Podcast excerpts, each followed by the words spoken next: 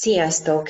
Ez itt a Trauma Sztorik, a Traumaambulancia Egyesület podcast műsora. Sárközi Alexandra vagyok, az Egyesület kommunikációs vezetője, és ezúttal egy olyan vendéggel beszélgetek, aki talán a legelsők között volt vendégünk a testvérével a Traumaambulancia Esten, méghozzá 2017 nyarán. Ő Pinc Petra. Jó reggelt, szia Petra! Jó reggelt, sziasztok! Köszönöm szépen, Szandra, a meghívást! Amikor a traumaambulancia céljairól mesélünk, mindig elmondjuk, hogy balesetek érintettjeinek szeretnénk támogatást nyújtani, információkkal segíteni őket, és valószínűleg, amikor ezt mondjuk, akkor az emberek többsége arra gondol, hogy akkor biztos a balesetet szenvedett embereken próbálunk segíteni, és a többségnek talán eszébe se jut az, hogy egy baleset érintettje nem csak az lehet, akivel megtörtént a baleset, hiszen gondoljunk csak akár a szemtanúkra, vagy akár a baleset okozójára, de a baleset érintettjei, a balesetet elszenvedett ember családtagjai, hozzátartozói, és minél közelebb állnak az illetőhöz, minél közelebbi rokonok, barátok, annál inkább érinti őket is a baleset hatása. És Petrát ezért is hívtam vendégül, hogy beszélgessünk erről, és egy kicsit más aspektusból is nézzük meg azt, hogy mik a baleset következményei, milyen érzésekkel találkoznak a családtagok, a hozzátartozók, és mik a következmények az ő szempontjukból. Petra, elmeséled, hogy mi történt veletek? Igyekszem a saját szempontomból, vagy a saját szemszögömből elmondani ezt. Tehát ez úgy történt a húgomnak a balesete egy őszi reggelen, amikor ő Münchenben Cserediák program keretében iskolába indult, hogy a Cserediák partnerével, társával elmentek az iskolába, vagy elindultak, és útközben elütötte egy villamos. Engem azon a reggelen anyukám hívott felsírva, én akkor a metrón ültem, és a főiskolára tartottam, és tehát, hogy eltelt több mint 10 év, és így pontosan emlékszem a napra és a reggelre, hogy ott ülök a metróban, kinyílik a metróajtó, kiszaladok, leülök a lépcsőre, és hallgatom, ahogy anyukám sírva mondja, hogy elütötte a Biancát a villamos, és hogy lehet, hogy nem éli túl, vagy hogy amputálni fogják a lábát, és akkor apukám átvette a telefont, és ő is mondta, hogy ez történt, ők már úton vannak kifelé, engem itt hagytak, nem tudtak már eljönni értem, de hogy ők már úton vannak, és hogy mindenképpen jelezni fognak, tartják a kapcsolatot, és mondani fogják, hogy mi történik. Én akkor abban a pillanatban csak arra tudtam gondolni, hogy az azt megelőző este a Bianca engem felhívott telefonon, és én azt mondtam neki, hogy nem érek rá vele beszélgetni, és leraktam a telefont. És akkor az érzésem volt, hogy az volt az utolsó lehetőségem vele beszélni, és hogy én akkor... Nem beszéltem vele, leraktam a telefont, és hogy lehet, hogy soha többet nem fogok vele találkozni, és soha többet nem fogom hallani a hangját. Úgyhogy ez a kép így tisztán megvan bennem 10 évvel elteltével is. Nagyon-nagyon nagy szerencséje volt a testvéremnek és nekünk, hiszen túlélte, sikerült megmenteni a lábát is, nagyon-nagyon sok műtéttel, és mai napig sok egészségügyi problémával, korrekcióval, de sikeresek voltak a műtétek. És hát utána így az első sok után, hogy így ez történt, de hogy akkor mégis hónapokkal később már otthon volt, és túlélte, és rendben van, akkor így jött a felismerés, hogy ez mind nagyon szuper, és mindenki nagyon-nagyon örül, és nagyon boldogok vagyunk, de hogy valami még sincs rendben. Nekem sorozatosan rémálmaim voltak, iszonyatosan féltem, Mindenkinek felvettem a telefont, tehát a mai napig az egész család, ha keres, mondjuk most már ebből kicsit sikerült lejjebb adni, de hogy egy ilyen óriási félelem volt bennem, hogy el fogom veszíteni őket, hogy úristen, mi lesz, ha nem veszem fel a telefont, utolsó lehetőség, hogy valakivel beszélgessek, tehát hogy elképesztő évekig tartó rémálmok, és ezzel kapcsolatos egyéb problémáim, tehát mindenféle szomatikus és pszichés problémák, és én évekig jártam pszichológushoz ezután.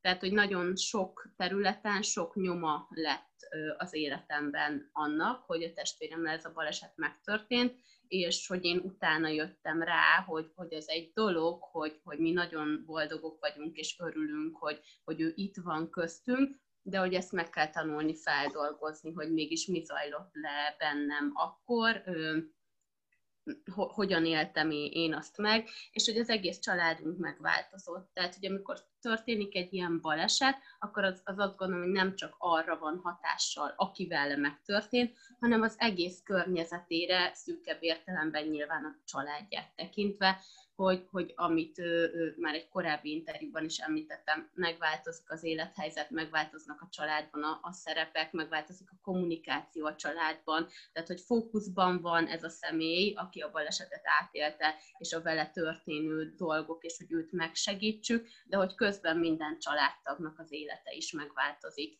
És hogy azt gondolom, hogy ezt kellene egy picit jobban a rendszerben figyelembe venni, és esetleg a balesetet átélt emberek családtagjainak is segítséget nyújtani.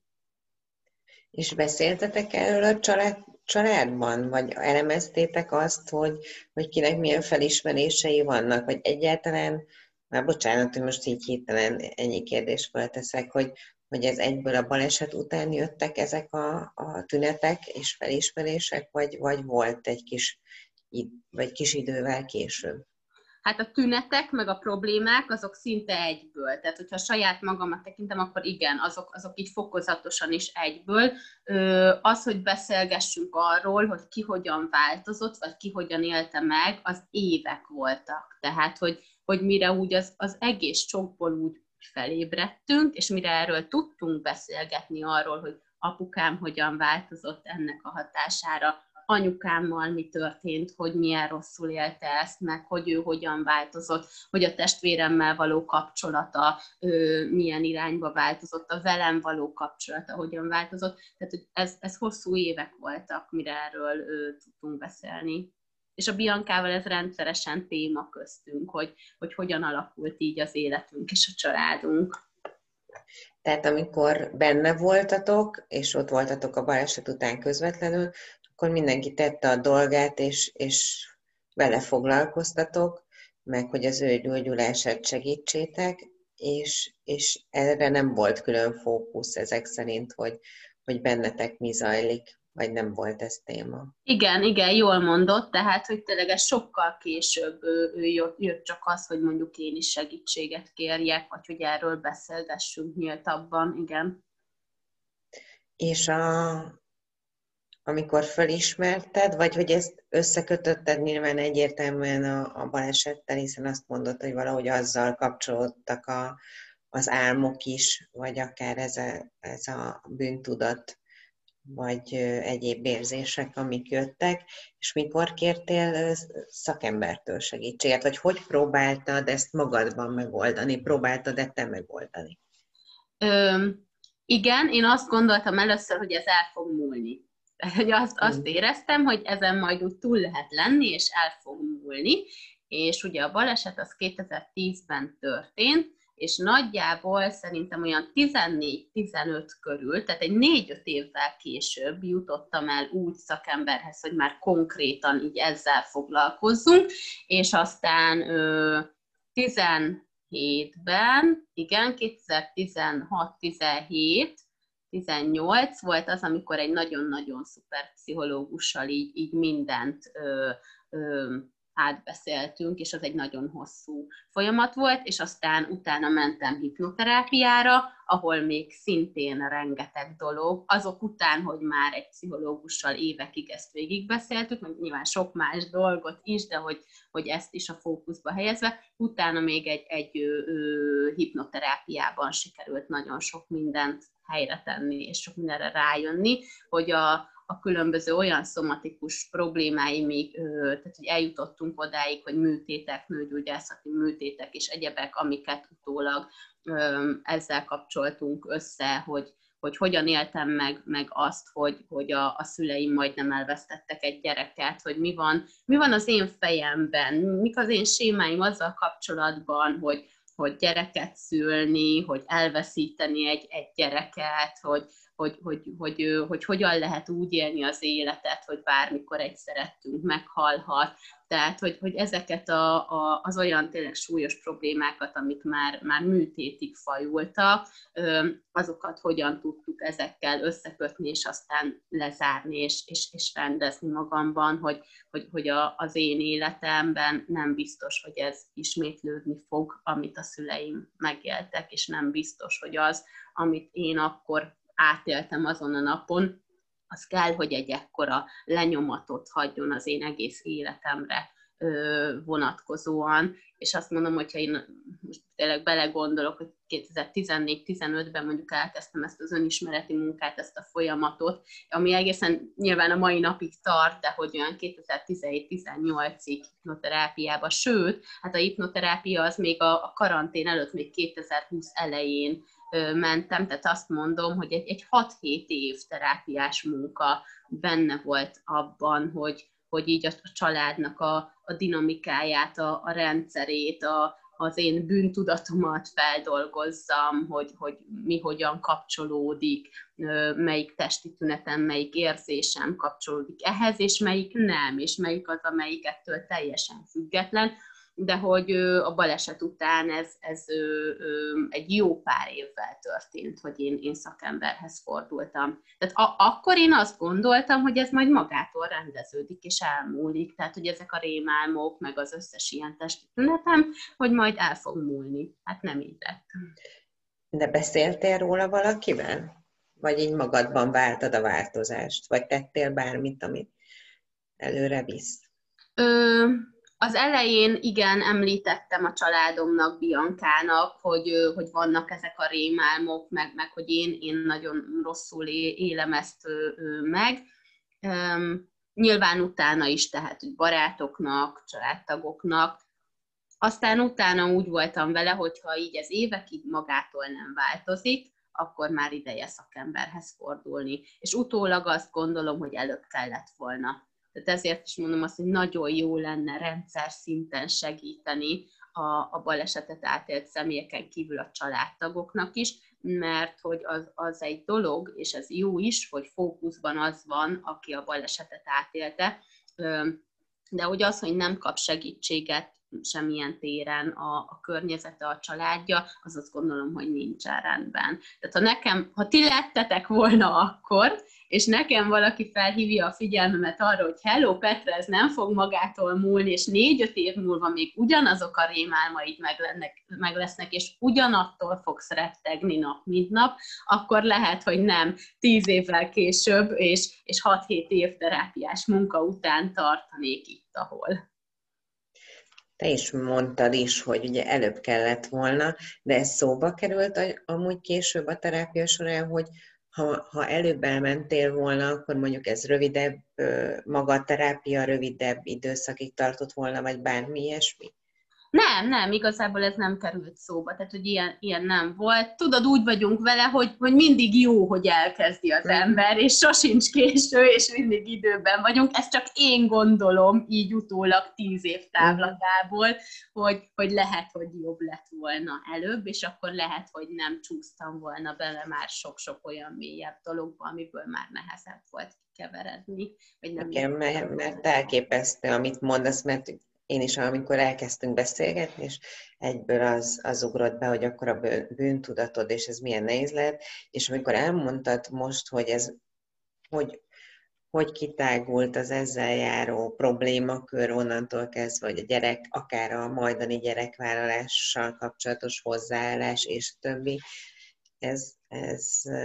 Igen, ez egy nagyon-nagyon nehéz kérdés volt számomra, mert hogy én egyébként egy hívő családból származom anyukámik révén, én nem gyakorlok semmilyen vallást, de hogy akkor így az volt bennem a baleset napján, pillanatában, amikor én ezt megtudtam, hogy Istenhez fordulok, és hogy megígérem neki, hogyha megmenti a testvéremet, akkor nekem nem lesz gyerekem.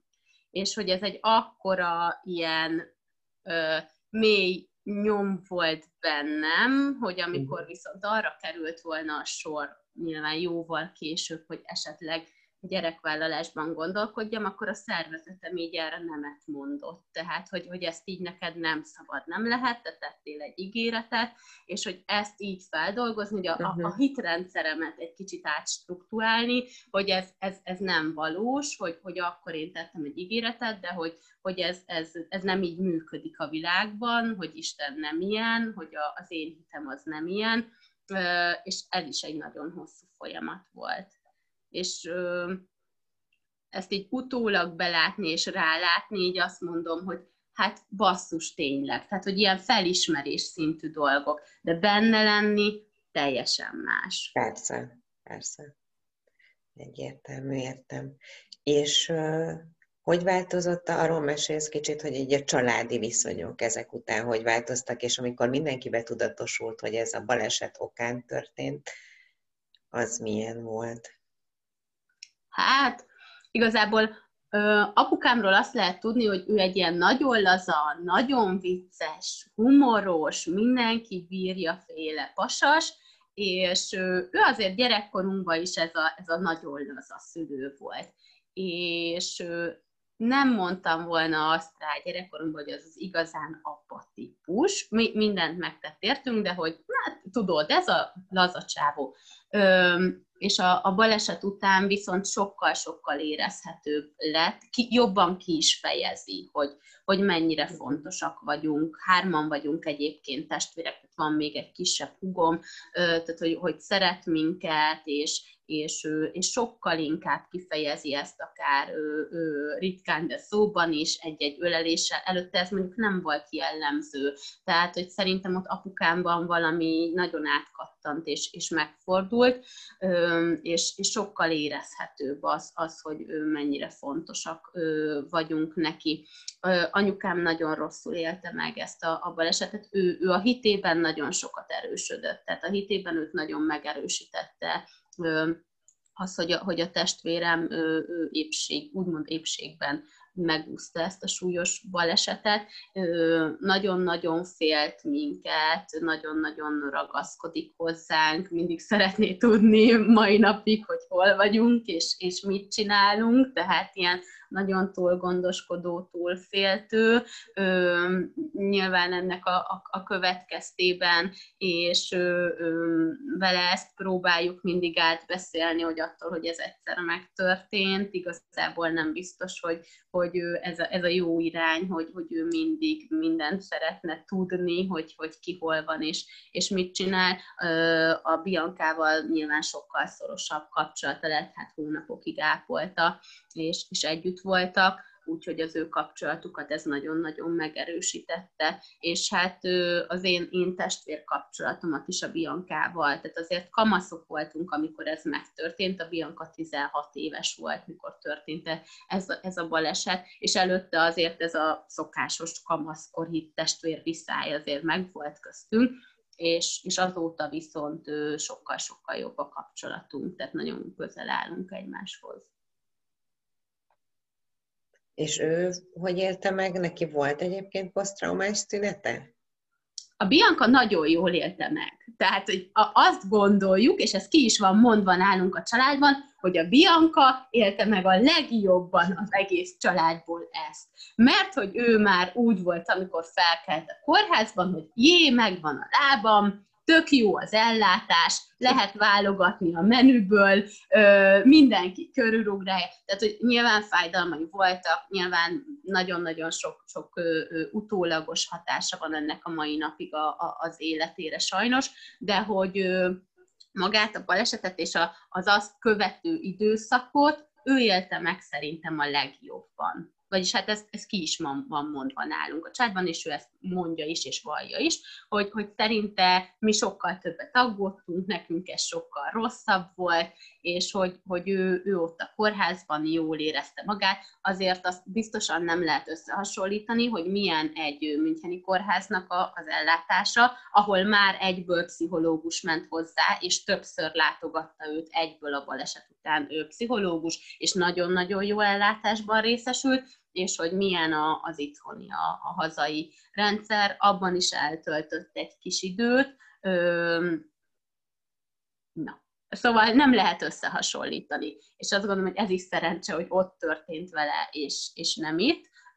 És minden orvosnak nagyon-nagyon hálásak vagyunk a munkájáért, és nagyon-nagyon köszönjük, de hogy ő egyébként nem élte meg akkora traumának, mint mondjuk mi, akik körülötte voltunk, és akik tényleg azt hittük, hogy elveszítjük őt.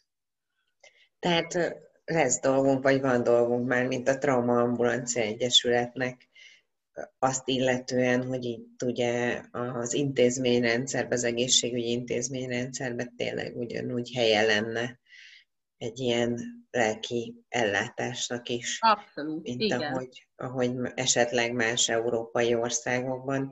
Hiszen igen. Azt szoktuk mondani, ez egy dolog, és nagyon jó dolog, hogyha a test gyógyul, és javul a testi helyzetünk, de tényleg a lélekkel is nagyon fontos foglalkozni. És ez a másik, hogy nagyon fontos szempont és szemlélet az, hogy tényleg törődni azokkal is, akik ott vannak a baleset, vagy a balesetet szenvedett körül, és vele vannak, és átélik ezt a sokkot, vagy traumát, vagy lesújtó érzéseket, és ezt fel kell dolgozni, de egyértelmű, te is példa vagy erre, hogy ezzel foglalkozni kell. Igen, és azt gondolom, hogy egyébként itt nálunk a pszichológusok, a családterapeuták, a családterápiás konzulensek, azok szerintem nyitottak lennének erre, hogy a balesetet átélt személyeknek, családtagjaiknak segítsenek. Tényleg azt gondolom, hogy nagyon jó, amit képviseltek és csináltak, hogy ezeket a szereplőket kéne összekötni valahogy ebben a folyamatban, mert hogy nagyon nagy szükség lenne rá. Ezen dolgozunk most, és aki hallja egyébként, önkénteseket is folyamatosan örömmel látunk, vagy bármikor örömmel látunk, és szakembereket, akiket felsoroltál. Mi próbálunk kapcsolatba lépni különböző szakembereket tömörítő szervezetekkel, vagy érdekképviseleti szervekkel. Nagyon fontosnak tartjuk akár a gyógytornászokkal való kapcsolatfelvételt is, hiszen mondjuk ők pont a balesetet szenvedettel találkoznak, de hogy a családtagoknak is tudjunk segíteni, pont igen, ezek a szakemberek is nagyon fontosak, és az is, hogy ez valahogy majd szépen lépésről lépésről haladva épüljön be egy ilyen szemléletmód, akár a társadalomban, de hát a döntéshozók is fókuszba helyezzék ezt a kérdést, hogy kikkel is kellene törődni egy baleset kapcsán, és ki mindenkit érint ez a dolog. Neked egyébként van valami olyan tapasztalatod vagy konklúziód, amit hogyha most visszalépnél abba a helyzetedbe, akkor másképp csinálnál, vagy ami úgy gondolod, hogy ezzel a mostani eszeddel hasznodra válhatna, vagy bárkinek tanácsolsz ezzel kapcsolatban? Hát igazából annyi, hogy előbb álltam volna neki a terápiás folyamatoknak. Tehát nem vártam volna, hogy majd elmúlik, és nem lett volna bennem az az érzés, hogy de hát basszus, nem is velem történt ez a baleset, hát miért kéne nekem ezzel foglalkozni, meg hogy ez majd magától el fog múlni, meg hogy nem én vagyok az, akivel ez történt, nem is nekem kéne ezzel terápiára járni, tehát hogy ezeket a gondolatokat helyezném háttérbe, hogy miért is én járjak szakemberhez, mikor ez nem velem történt meg, és előbb állnék neki. ennek a folyamatnak sokkal-sokkal előbb. Tehát nem 4-5 évvel a trauma megtörténte után, hanem szinte azonnal, azt gondolom, és akkor nem hagyott volna ennyire mély nyomokat, és előbb feldolgozásra került volna. Köszönöm. És még az jutott közben eszembe, hogyha bárkivel ilyen történik, akkor ajánlom és szeretettel javaslom a Traumaambulancia Egyesületnek a blogját, egyrészt, ahol hasznos írásokat is olvashattok, akár vagy különböző érintettektől, első kézből, akár arról, hogy ők hogy élték meg, vagy olvashattok, találtok módszereket is egy-egy ilyen eset, nem is feldolgozásában, hiszen sok esetben szakemberre van szükség, de ami kicsit enyhíti a helyzetet, és segít a felismerésben, hogy miről van szó. És nemrégen indult az Instagramon is a Traumaambulanciának egy profilja, ahol viszont pont pszichológus önkénteseink készítenek posztot arról, és konkrét szakmai leírásokkal arról, hogy hogyan lehet segíteni magunkon ilyen helyzetben. És a Facebookon is megtaláltok bennünket, úgyhogy mindenképpen javaslom, hogy ott érdemes nézelődni és írások után kutatni, olvasgatni. És Petra, neked pedig köszönöm szépen, hogy elmesélted nekünk a történetedet, vagy történeteteket, és remélem, hogy sokan, akik meghallgatják, fognak belőle hasznos információkat gyűjteni. Én is nagyon köszönöm. Sziasztok! Sziasztok!